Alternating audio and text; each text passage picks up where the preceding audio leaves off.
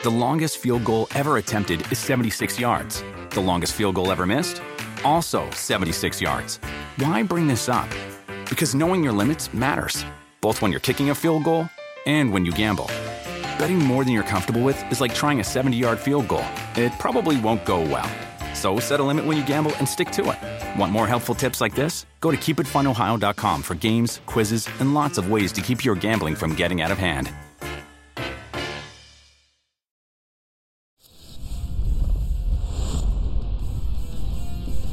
Don't think about the Super Bowl too early. Wise words from Bruce Arians, who, as they pointed out to him, has constant reminders because if they win in Green Bay on Sunday in the NFC Championship game, the Buccaneers become the first team ever to play a Super Bowl in their home stadium. It almost happened three years ago with the Vikings. It didn't. Could happen this year with the Buccaneers. It will not be easy, though for the Buccaneers to go to Green Bay and win. A little cold, a little snow, a lot of cold, maybe more than a little snow. Charean Williams, Mike Florio here with you. Charean, have you recovered from yesterday's eight hour and 46 minute Hall of Fame voting session marathon? Well, you saw what time I got up this morning. I texted you when I woke up, and it was not early. So it, it took a little bit of sleep to get over that almost nine hour meeting, which you called it. You said eight and a half was the over under, and I took the under. I thought it'd be around eight hours, and it went longer than that, Mike. Yeah, it's funny. I texted you a question while we were on the air this morning with PFT Live at 7:45 a.m. Eastern, and I quickly did the math. remove one hour. It's like she's going to be pissed at me. Sorry, London, for for um, texting her at 6:45 a.m her time after listening that. Did it make it better? Was it easier to be at home for that? Because I can't imagine being trapped in a giant conference room with all those people for that long on the Saturday before the Super Bowl. It was different. It was really different. It made, obviously, I gave the Drew Pearson presentation. It made that much easier, I thought, because you're looking at your screen, you're looking at your notes, you're not actually seeing people. So you don't get nervous about it because I always get really nervous. It's one of the few things I still get nervous about because you feel like you have their Hall of Fame fates in your hands when you make that presentation and you want to you want it to be great. You want it to be really good. You want to convince people. And so that to me was the one thing that was easier. But boy, sitting in that chair for a long time, I, we didn't have very many breaks either. I, I for lunchtime, I actually turned the video off and got me some lunch and ate lunch with the video off for, while one of the presentations was going on. I would have turned the video off and taken a nap or two over the course of eight hours and 45 minutes. I don't think I'm capable of staying awake that long. So uh, we will find out the product of your hard work in two and a half weeks, assuming no one blabs between now and then. But uh, it looks like they have a procedure in place to keep it quiet. And if there is a leak, it's going to come from the Hall of Fame, not from one of the voters, because you guys don't know what happened. You don't know. They, they, you don't even know who the final five finalists were. That's right, Mike. We don't know as a new procedure this year to keep the five because the five get in typically and so we don't even know the final five. But my question on this is do, do they want to keep it until the day before the Super Bowl? Or are we going to see David Baker flying around the country? Think about this, and you think about how much publicity they got when they had Bill Cowher and Jimmy Johnson there on the set. And I know we don't have anybody on the set, but I still could see this a daily occurrence where they're showing up at Peyton Manning's house and they put that on their site and then you're getting they're getting way more publicity for the hall of fame mike because we're writing daily stories. Peyton manning's in the hall of fame today. Charles woodson's in the hall of fame the next day and however it goes for, for all the rest of them drew pearson hopefully. Obviously since i presented him but it, we could see that over the course i think of eight days of them just having daily presentations knocking on the door of these uh, hall of famers that would be the smart way to do it. Then you force it into the news cycle, especially since the week before the Super Bowl isn't going to be like it ordinarily is with a bunch of players and coaches and others cycling through Radio Row, creating news that way, and extra emphasis on the Super Bowl. This is a way to put extra emphasis on the Super Bowl by having that instead of holding it all until the Saturday night beforehand. I like that. And I had a vision of David Baker trying to find a mask that will fit his head. I I, I, I think I'll just have to use a kitchen apron. That I, I that's the only thing that's going to fit. That is a massive human being who will darken your doorstep. He's the football equivalent of Luca Brasi, but unlike Luca Brasi, you want David Baker to show up and knock on your door and have news for you and make you an offer you will not refuse. All right, let's move on to the news of the day. This one broke during the show this morning. Philip Rivers announcing his retirement from the NFL after 17 seasons. We thought he was going to take some time. We thought the Colts were going to take some time. I don't know if he got the idea that maybe they weren't interested or if he just decided on his own, I'm stepping away with gas in the tank. But either way, he's still got some gas in the tank. He's moving on to his next challenge.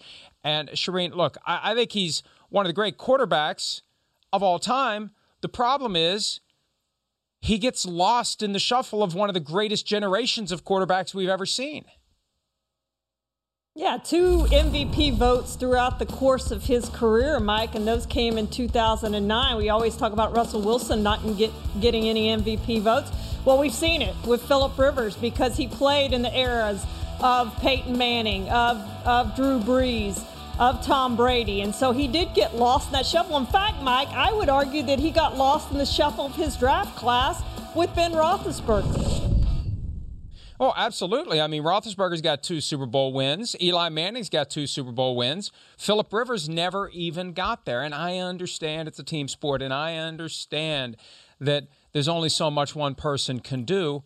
But still, of all the quarterbacks of the past 20 years who we would regard as great, and you consider Philip Rivers put together enough yards to be fifth all time, passing touchdowns to be fifth all time, that's an impressive career.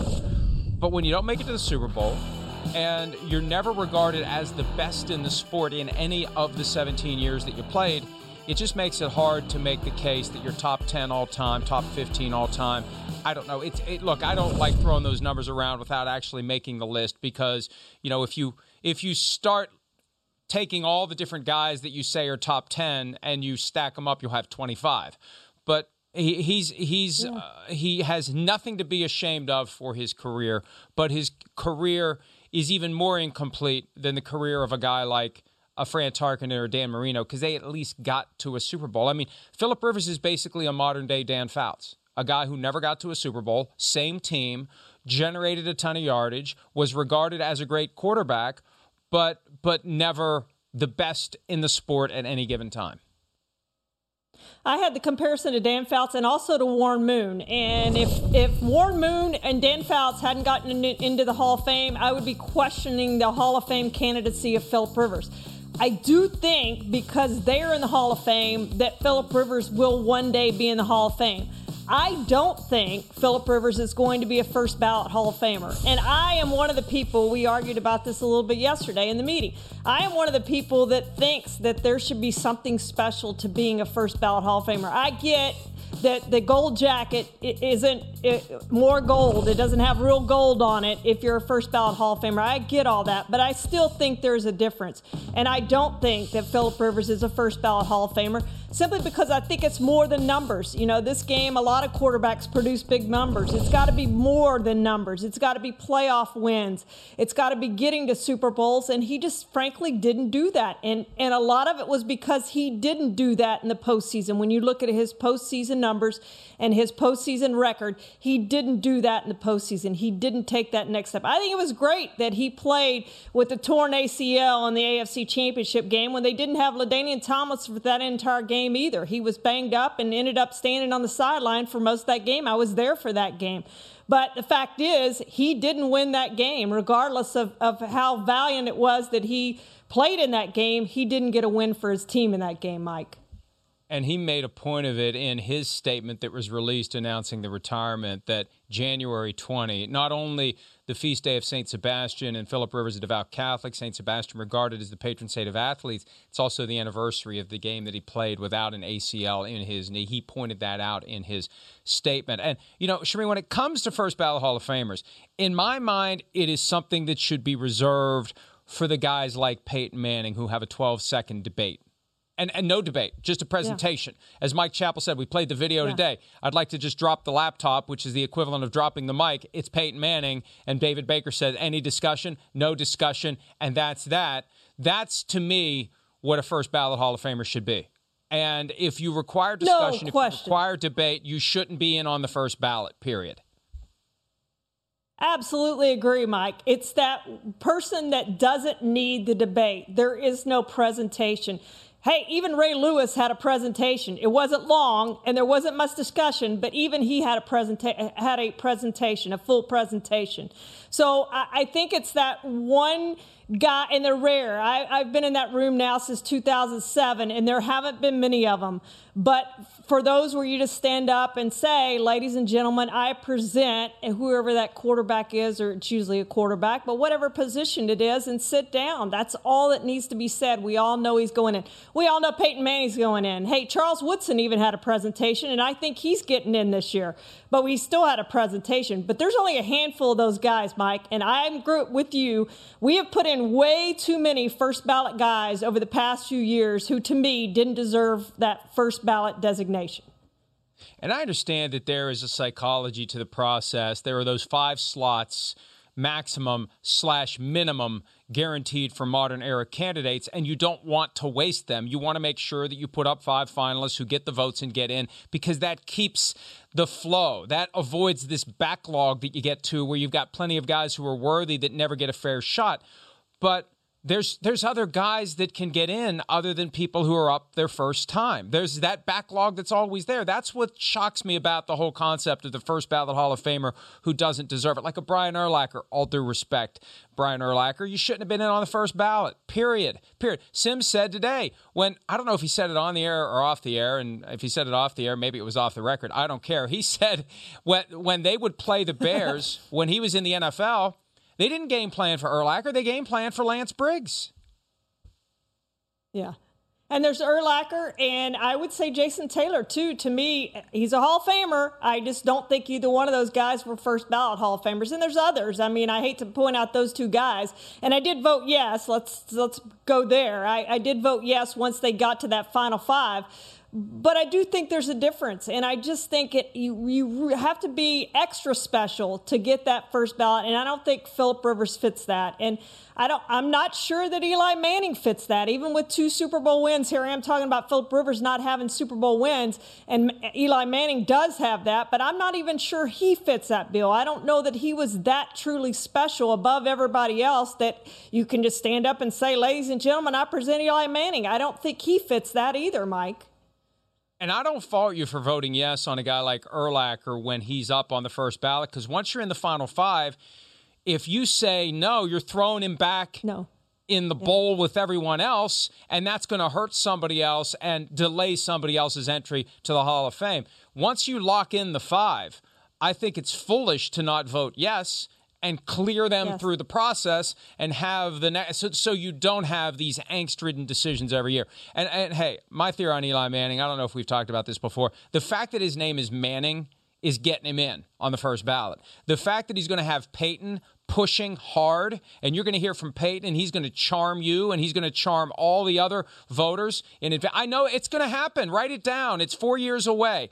There will be a charm offensive from Peyton Manning to get Eli in on the first ballot, and eventually, even the people who say he shouldn't get in will do it just to get Peyton to shut the hell up.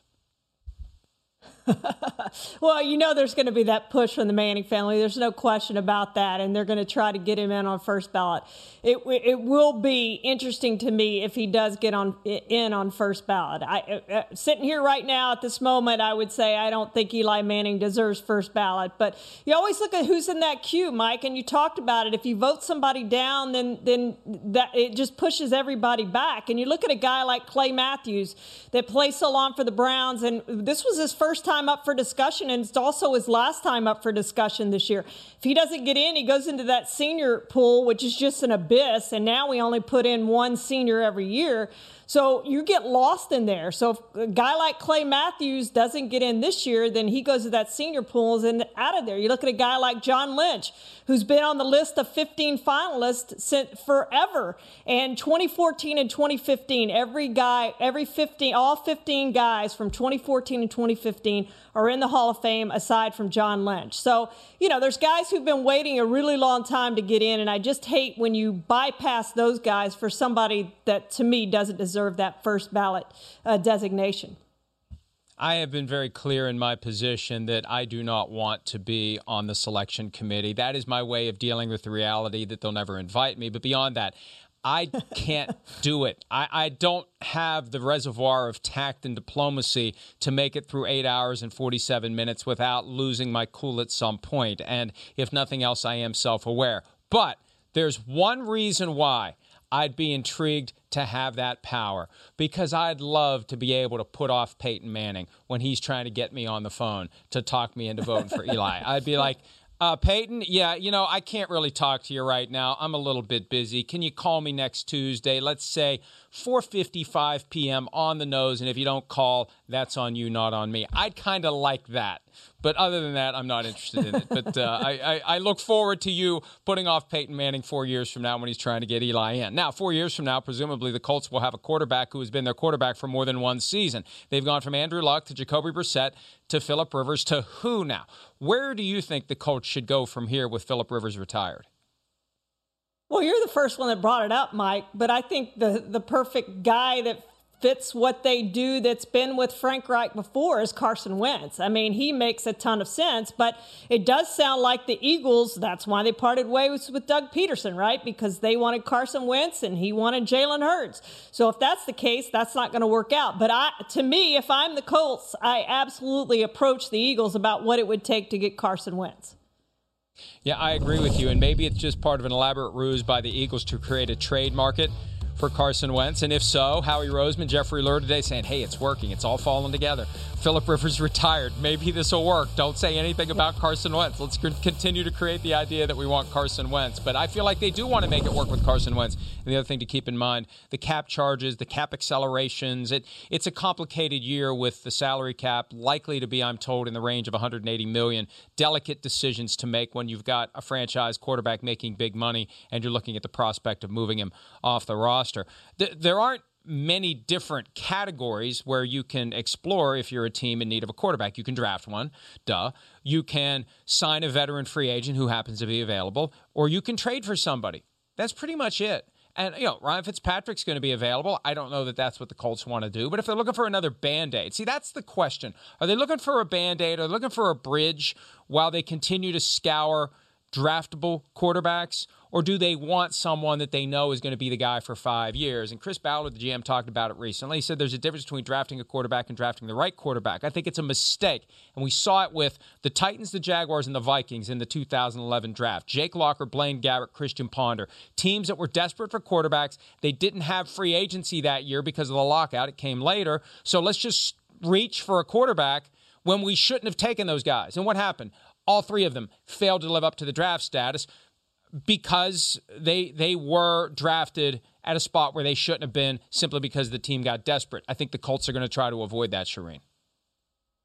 Yeah, and you know, Mike, they they were so lucky because they went from Peyton Manning to Andrew Luck. They had the one bad year in there that got them. They tanked whatever uh, whatever happened, but they ended up with the first round draft pick for number one overall pick, and they ended up drafting Andrew Luck and and so uh, Luck lucked into that franchise quarterback and really didn't have to search for one. And now they're in this great search since Luck retired of having to find one. And now this year you have the 21st overall pick. I mean, that's a tough spot to be in to think you're going to get one of those top guys that they're going to fall to you. And are you going to mortgage your future, so to speak, to move up to get one of those guys. They're so far down. I just don't know if, if that's going to happen. So I, I look for them kind of probably to have a bridge guy and maybe draft a quarterback at some point that they can think they can groom. But uh, they're in a tough spot, I think, with where they draft Mike and, and what this free agency class of quarterbacks looks like. Maybe the trade is the route to go. I always say with Ryan Fitzpatrick that it is easier to list the teams he hasn't played for than the teams he has. I think the Colts are in that ever shrinking group of teams he has not played for. So what the hell? You may as well check another one off, Ryan Fitzpatrick, if you want to play again. I, I don't think that's in the long term. Obviously, it's not in the long term best interest of the Colts, but maybe maybe it's Ryan Fitzpatrick plus somebody they get round two, round three, somebody they fall in love with during this funky scouting process with no scouting combine, and they they let that guy be groomed, and Fitzpatrick doesn't have to worry about getting benched five, six, seven games in, like what happened to him this year in Miami. The Lions, as expected, have agreed to a deal with Dan Campbell. We talked about Dan Campbell last week. Oh God, he played for the Cowboys and he went to Texas A&M. Charean's got Charean's got a new favorite team. It's the Detroit Lions. That's my and, guy. And it's gonna it's going to be a while. He got the six year hazard pay deal from the Lions. The six year deal that teams now have to do, uh, it's the crying uncle to dysfunction. Those are the teams that do the six year deal. And because people are like, what has Dan Campbell done to deserve a six year deal? Nothing.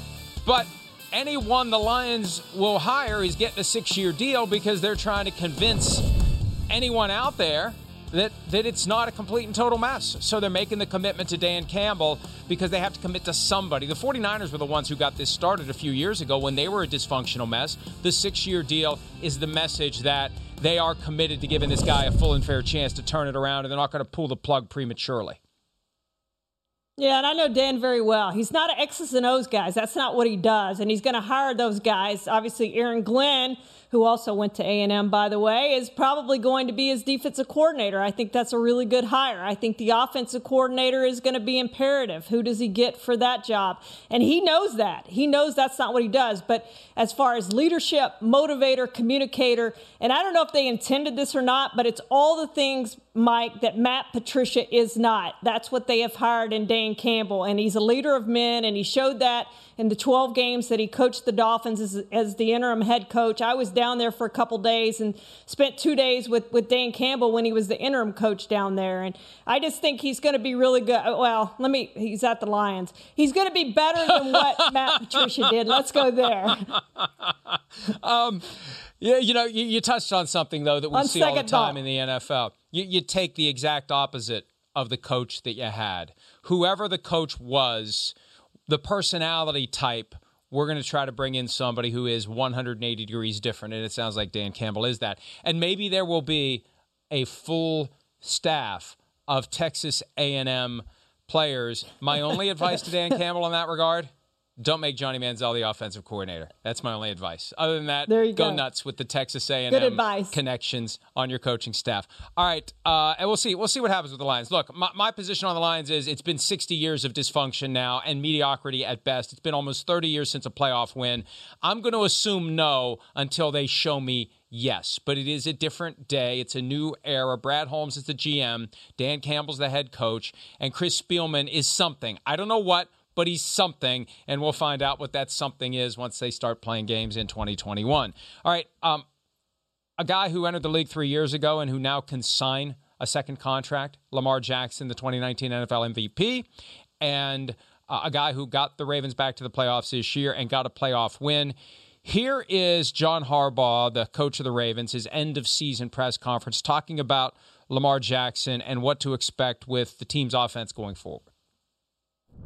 I'm very confident that uh, that Eric and those guys will do a great job of looking at that. Of course, absolutely, we want you know Lamar to uh, to sign a long-term deal and be with us, and that's I'm I'm totally certain that that's going to happen. We'll build the passing game around our players and our talent, and around our quarterback, and around our running backs, and around our offensive line, to suit our players to play winning football and to score points. I mean I, I think we were the seventh or eighth highest uh, scoring offense in the league last year. So we can talk about the other 24, 23 of those teams and talk about what they're not doing uh, to fit somebody's eye. But it goes back to, and the reason I'm, I'm strong on this is because it goes back to the same criticism that we've heard for the last three years about not not being the type of a, of a of an offense or the type of a quarterback that some people want to see, and that's just they're just going to have to live with it because Lamar Jackson's won a lot of football games here.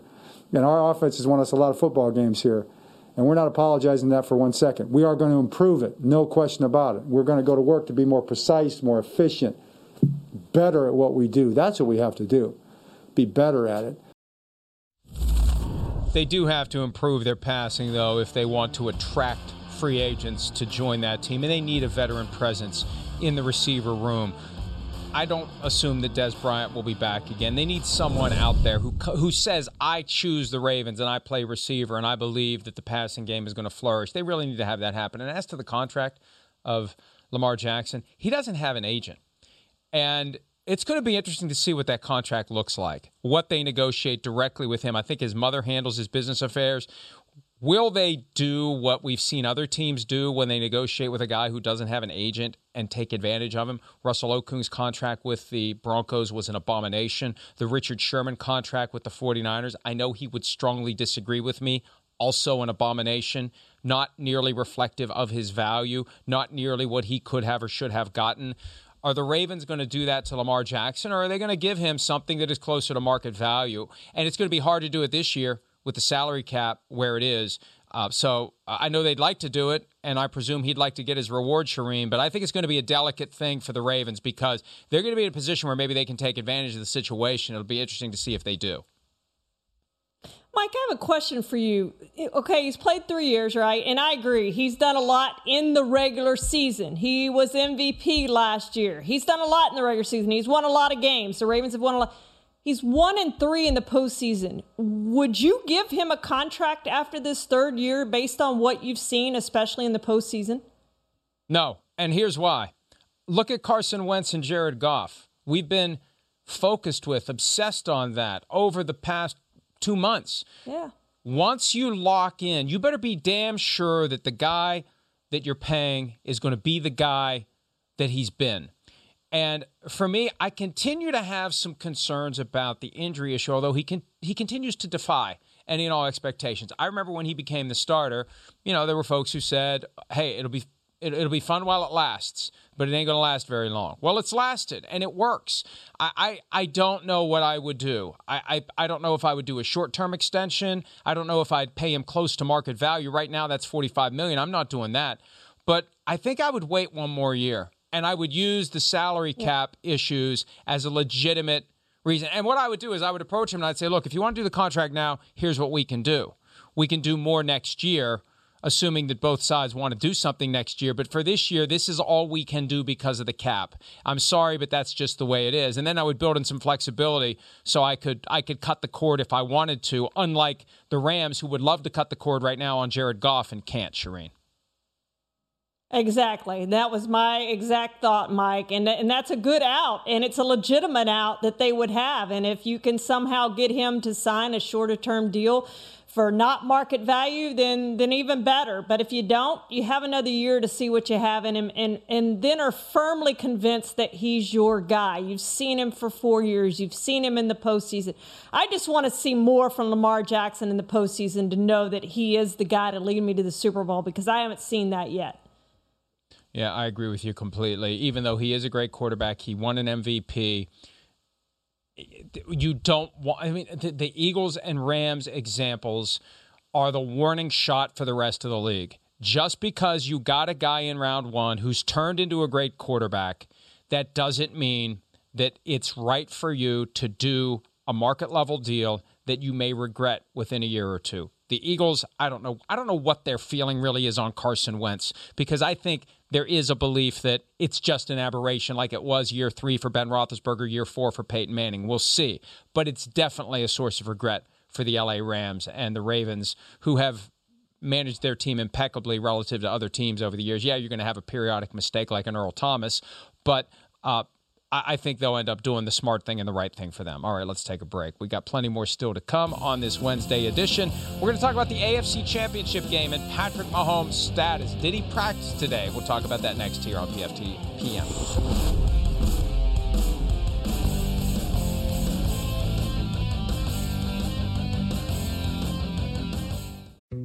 Dietz and Watson's been making meats and cheeses the right way since forever. What's that mean? It means never cutting corners, ever. It means cooking, not processing. It means our Virginia brand ham that's cooked to perfection, then twice baked to layer the flavors. It takes more time, but you can taste the difference.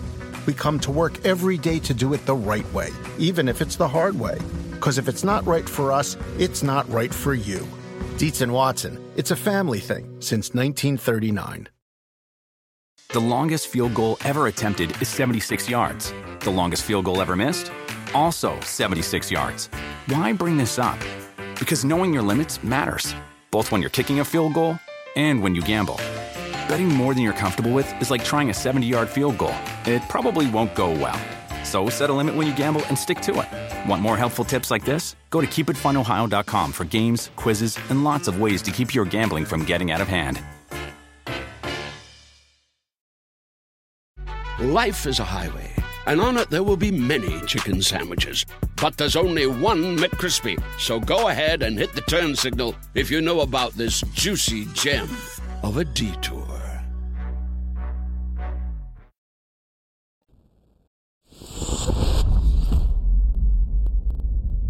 Can you um, tell us how much Pat did? Was he full? Was he limited? How much Pat did, and uh, um, how he looked when he was out there as well?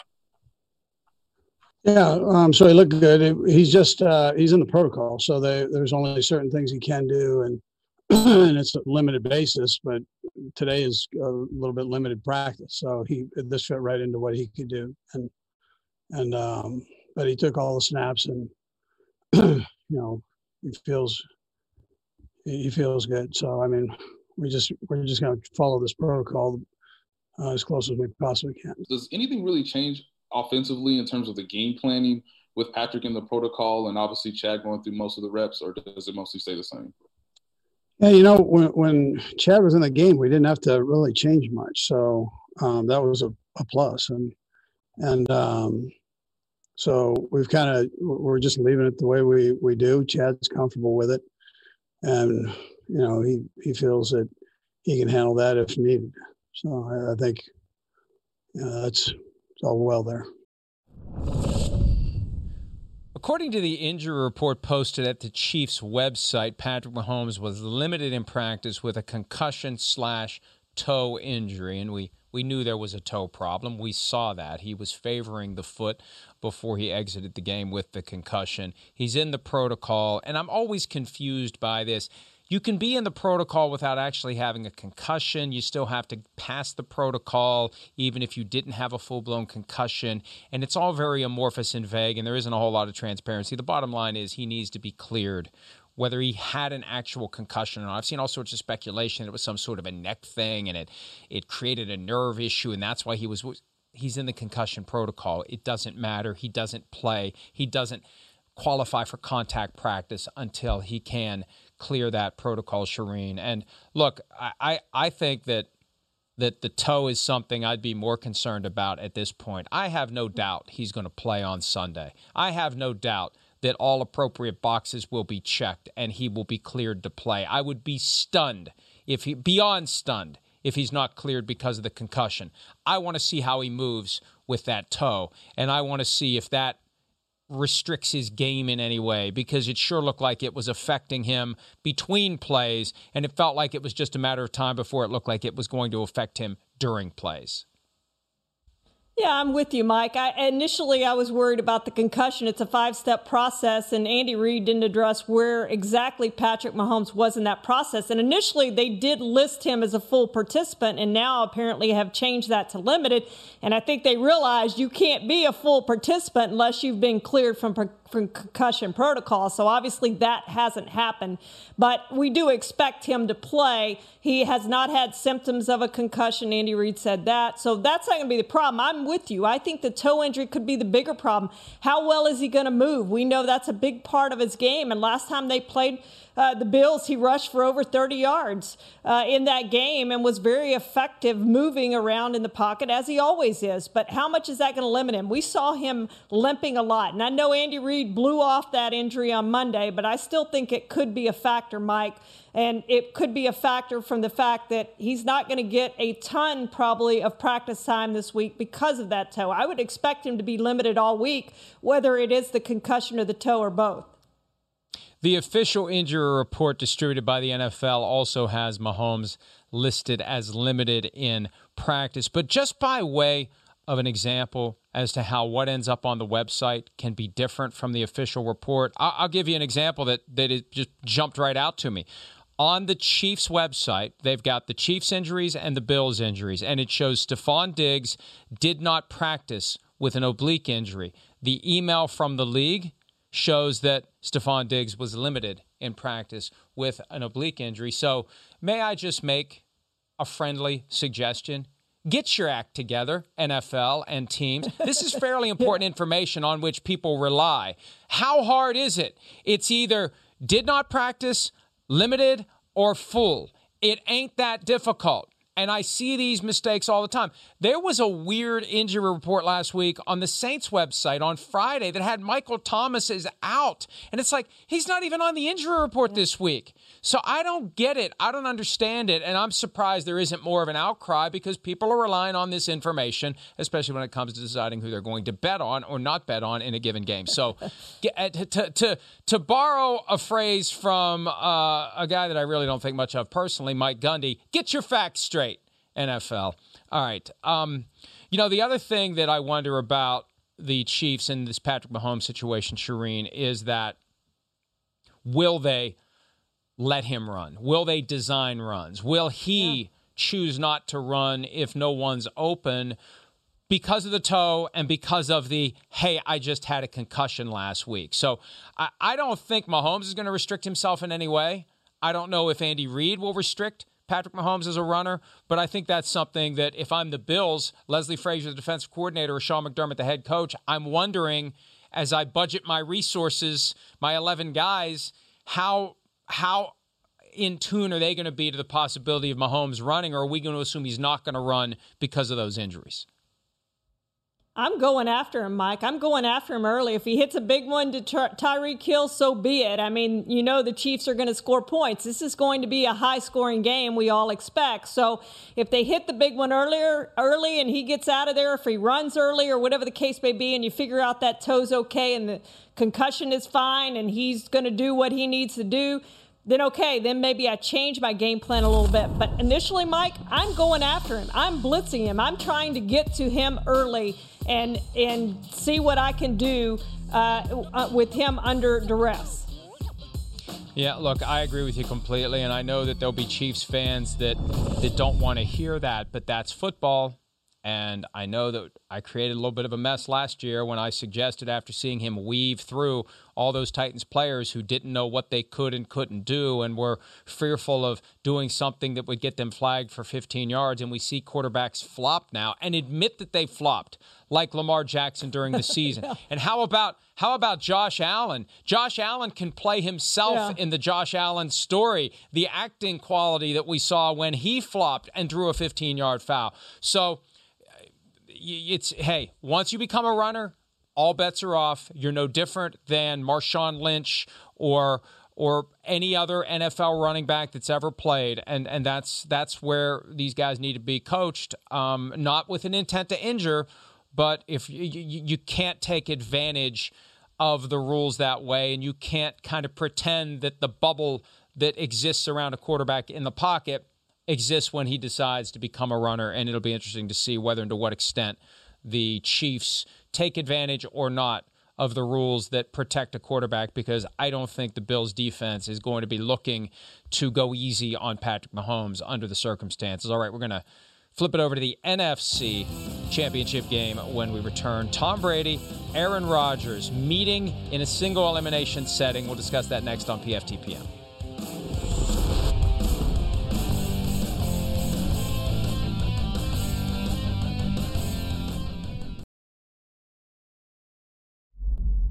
This is just another one of those special moments in uh, in, in my career. Um, it's great, obviously, fodder for media outlets. Uh, there's just so many great storylines, and there always are. I mean, that's the NFL. There's so many great uh, great people and great stories to talk about. Obviously, Tommy's had an amazing career. You know, uh, his legacy is uh, one of so many wins and, and so many accomplishments. And I've been a fan of his um, for a long time and enjoyed the few times we've gotten to play. I remember when uh, I heard the news about him coming to the NFC, I thought this was a real possibility. And I'm excited about the opportunity to play against him one more time. and Brady together in the postseason for the first time ever. It felt inevitable at some point a decade ago that the Packers and the Patriots would get together in the Super Bowl, and it would have happened what, six years ago, but for that screwy comeback by the Seattle Seahawks in the NFC Championship yeah. game. I mean, the Packers had it won. There were so many things you could point to. I'd still be tormented by that if I was a Packers fan six years later. The way that they had that game in their clutches, and it would have been Tom Brady versus Aaron Rodgers then. But the next best thing is Tom Brady versus Aaron Rodgers now. And you throw in the weather, Charean. They're calling for snow. It's going to be cold. Tom Brady is familiar with both. Yesterday was the the 19th anniversary of the Tuck Rule game. I, I, I just I I I wonder whether the players who haven't played in the cold can truly appreciate it before they actually experience it. And if things were normal right now and I were the Buccaneers, I'd get up there early and have a couple of days practicing outside just to get people acclimated to what it feels like to try to perform in those circumstances.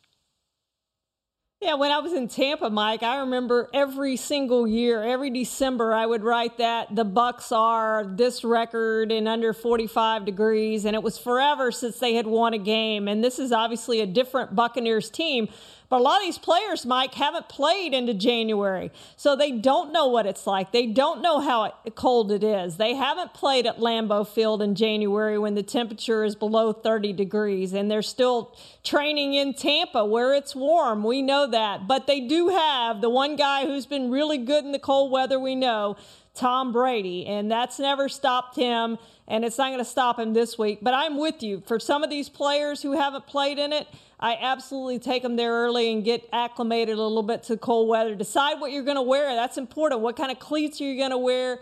What kind of uh, thing? What are you going to have underneath your jersey, if anything? How are you going to prepare for this game?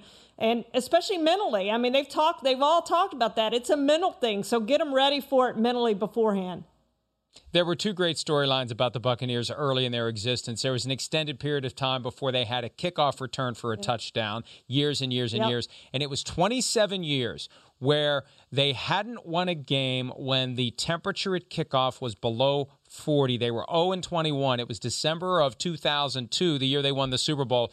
They were 11 and 4. The Bears were 4 and 11. They went to Chicago for that late season game in late December and they got the win for the first time ever. The thermometer below 40 at kickoff, and the Bucs get the win. Well, it's going to be a lot lower than 40 on Sunday. Here's Bruce Arians talking about how the weather could or will be a factor when the Bucs and the Packers get together on Sunday. I don't really consider 28 degrees cold. I, I grew up in the north. We got a lot of guys that played uh, in Green Bay uh, and, and, played from in colleges up north. Uh, the weather, the weather won't affect the ball game. I don't think at all. Charean, he's got the red chameleon thing going on. Whatever shade of he red does. he's wearing, that's the color of his face. Can we pull that up? His face was pink the other day when he was wearing a pink shirt. He's wearing red with the red sunglasses on top. he is the exact color. It. He is a chameleon as long as the color is red, Charean. He almost looks like Santa Claus there. Just needs the full beard instead of the partial beard there, and he'd look just like Santa Claus. Hey, 28's cold. It's been 28 ish yeah, here cold. the past few days. Like I took the garbage out last night.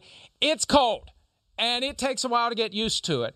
And you feel it you know, the, the uh, like little knives in your lungs. And, and now, look, in the 20s, you can live with. When it gets below 20, that's when it really becomes a challenge. But it affects your breathing, it affects your performance, it affects how you feel. And I think it's more of a factor when you're on the sideline trying to get warm. When you're moving around, it's a little bit easier. But I, I you know, I, I've been out and I've done things physically in the cold before, whether it's playing football when you're a kid or going out and running in the cold it it you feel different. You stiffen up. Your your body doesn't react the way that it ordinarily does, and I think that's going to be a factor for both teams. But the more used to it you are, the easier it's going to be to understand what's happening and react to it. I saw a stat, and I'm not sure if it's just the postseason or, or all the time, but under 28 degrees, Brady six and two, Rodgers seven and one. So they both had great success in cold weather. But again, you know, it goes back to those Bucs players who have little playoff experience and little experience playing in the cold weather. And I was there for that Bucs championship game when they beat the Eagles, and it was. Let me just tell you, it was cold that day. Veteran Stadium. They had the they had actually had the media outside. We weren't in the press box, and it was brutal. But I can't imagine that ball hitting your hands, Mike, hitting your arms, how bad that must hurt, and especially if you're not used to it. Oh, yeah, that football, when it gets cold, my goodness, especially a fairly new NFL football that is properly inflated. That's a different story, though. Hey, it's going to be cold. Here's hoping that right. when they do the spot checks, if they do them at halftime, they understand PV equals NRT. It's not going to be 12.5 pounds per square inch after an hour and a half. My God, and we're up on the six year anniversary. I think it's it's either happened or it's coming. Whatever it is, we're getting close to the moment where it will be six years since the Colts Patriots game that brought us Deflategate. I don't miss talking about that. When we return, we're going to talk about your best questions posed on this Wednesday edition of PFTPM. We'll be back with that right after this.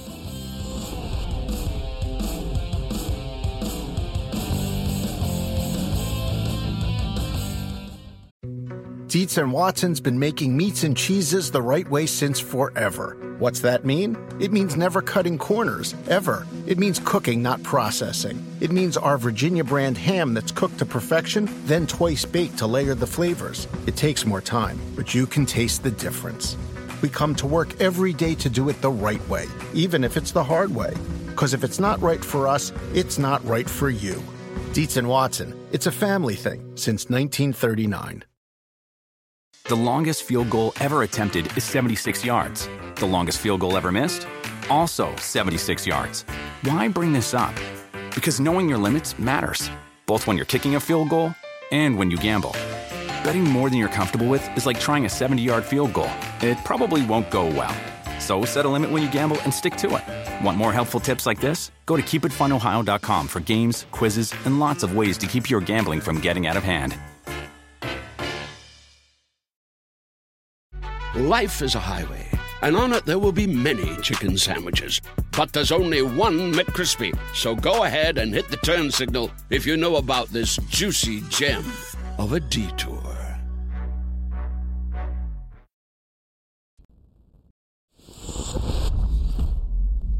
All right, wrapping up this Wednesday edition, let's open up the mailbag. Sources close to me tell me that we are indeed live today for the full hour on Sky Sports NFL. So, how about a question for one of our most loyal viewers, listeners, and readers. He's been around for a long time. A Red Zone Alk. We've gotten questions from him back when we did PFT Yes, Live only as a digital enterprise. He's been around for a long time, and we appreciate his input. Do the Texans, he asks, have time on their side when it comes to placating Deshaun Watson, Charean? Look, I see it as a very simple proposition. They got to figure out a plan, and they need to implement it March 17. That's the start of the new league year because if there's other teams out there trying to figure out what they're going to do at quarterback, they're going to be reluctant to put the brakes on their efforts to work a trade, sign a free agent, do whatever if they're sitting around waiting to see what happens with Deshaun Watson. I don't think time is on the Texans' side. I think they got a lot to do, and in the grand scheme of things,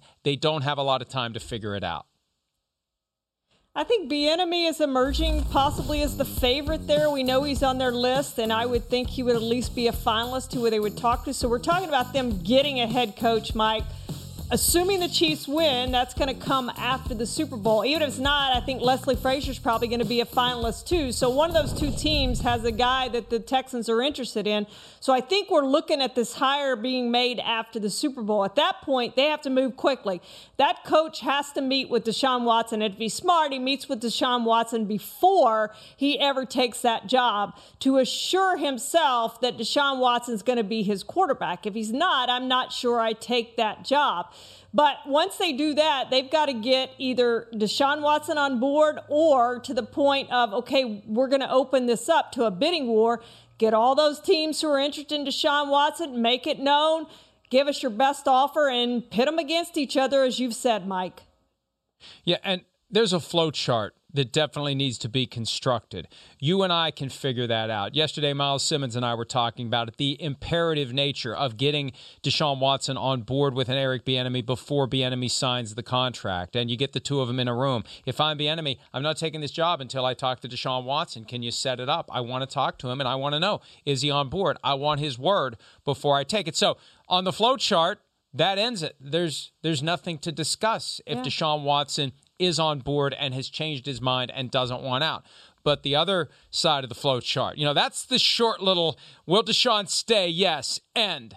The other side is where it can go a bunch of different ways, and they need to be smart about anticipating how the dominoes can fall and when they need to move and how they need to craft a market. And there's a sweet spot there somewhere where they get fair value, but also Deshaun Watson doesn't feel like he's going to a team that after that team gives up what it gives up to get Deshaun Watson, it's going to be 4 and 12 Right. while he has a great year too. Then how has he improved his situation? Yeah, that's exactly right, Mike. And he's got that control with a no trade clause. He can tell the Texans, these are the teams I will go to, work it out with one of these teams.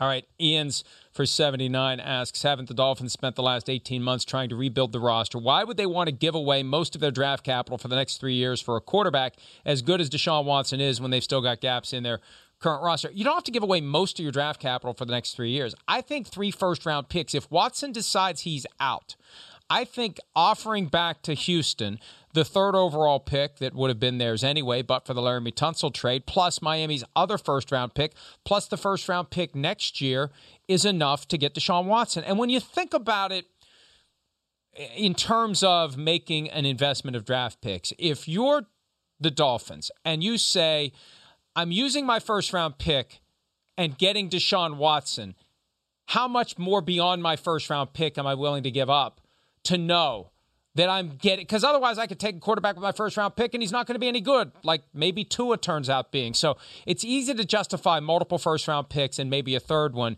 but I don't think it guts your roster. And I think the Dolphins, one of the few teams, Charean, best suited to make the trade that will make the Texans happy and still have a good team moving forward. I think it would make the Texans happy, and I think it would make Deshaun Watson happy based on reports that we've heard.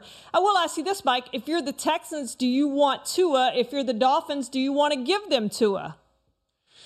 I don't. I haven't seen enough from Tua to want Tua. I'd rather have the draft picks. I'd rather have number three overall and try to take a quarterback draft. than take Tua and two further first round picks. And Simms and I were talking about that today. You know, this may be so complicated that at the end of the day, it's a three team deal because it could be yeah. that the team that wants Deshaun Watson has a quarterback that someone else wants more than the Texans would want him. This came up in the context of the possibility of the Raiders doing the deal because I can guarantee you the Texans don't want anyone named Carr playing quarterback for them ever right. again, even if it's spelled different. So maybe someone else gets Derek Carr and that someone else throws in a draft pick and it go and it all it factors in that way. It could be that this one is so big and so complex it takes three teams. So maybe there's another team out there that would love to have Tua if the Texans look at it and say that's not the guy that we want being our franchise quarterback. And we don't see many of those three team trades, Mike, so that would be interesting if that were to happen. And remember, even though the trades can't occur until 4 p.m. Eastern on March the 17th, the start of the new league year. The deals can be worked out. It happened just a couple of years ago when Alex Smith was traded Alex. to Washington, clearing out the spot uh, in Kansas City for Patrick Mahomes, and then making it clear that Kirk Cousins wouldn't be back and signing with Minnesota. But that deal was done weeks before it became official. It could happen. In theory, it could happen at any time. So we'll continue to watch that story. Charean, real quickly on the way out the door, Philly, JJ Philly. Should the Lions trade Matthew Stafford, and what value do you see getting back for them? They Brad Holmes, the new GM, has said he's going to look at the whole roster. No guarantees for Stafford. No guarantee he wants to even be there. I think it would be great, Mike, for Matthew Stafford to start over somewhere else. And I think it would be the Lions uh, great for them to get a new start with a new quarterback. The problem is obviously we're pacing him. You got to find somebody better. Taking the end of the show back to where we began, maybe the Colts, now that they need a quarterback with Philip Rivers gone, would be interested in working out a deal for Matthew Stafford and solving their problem, at least for a year or two, maybe longer. That's it for today. Enjoy the rest of your evening. We'll see you tomorrow for another PFTPM.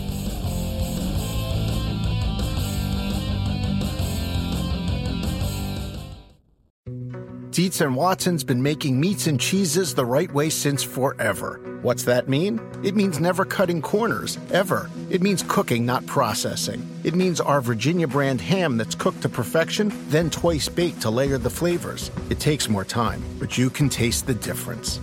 We come to work every day to do it the right way, even if it's the hard way. Because if it's not right for us, it's not right for you. Dietz and Watson, it's a family thing since 1939. The longest field goal ever attempted is 76 yards. The longest field goal ever missed? Also 76 yards. Why bring this up? Because knowing your limits matters, both when you're kicking a field goal and when you gamble. Betting more than you're comfortable with is like trying a 70 yard field goal, it probably won't go well. So set a limit when you gamble and stick to it. Want more helpful tips like this? Go to keepitfunohio.com for games, quizzes, and lots of ways to keep your gambling from getting out of hand.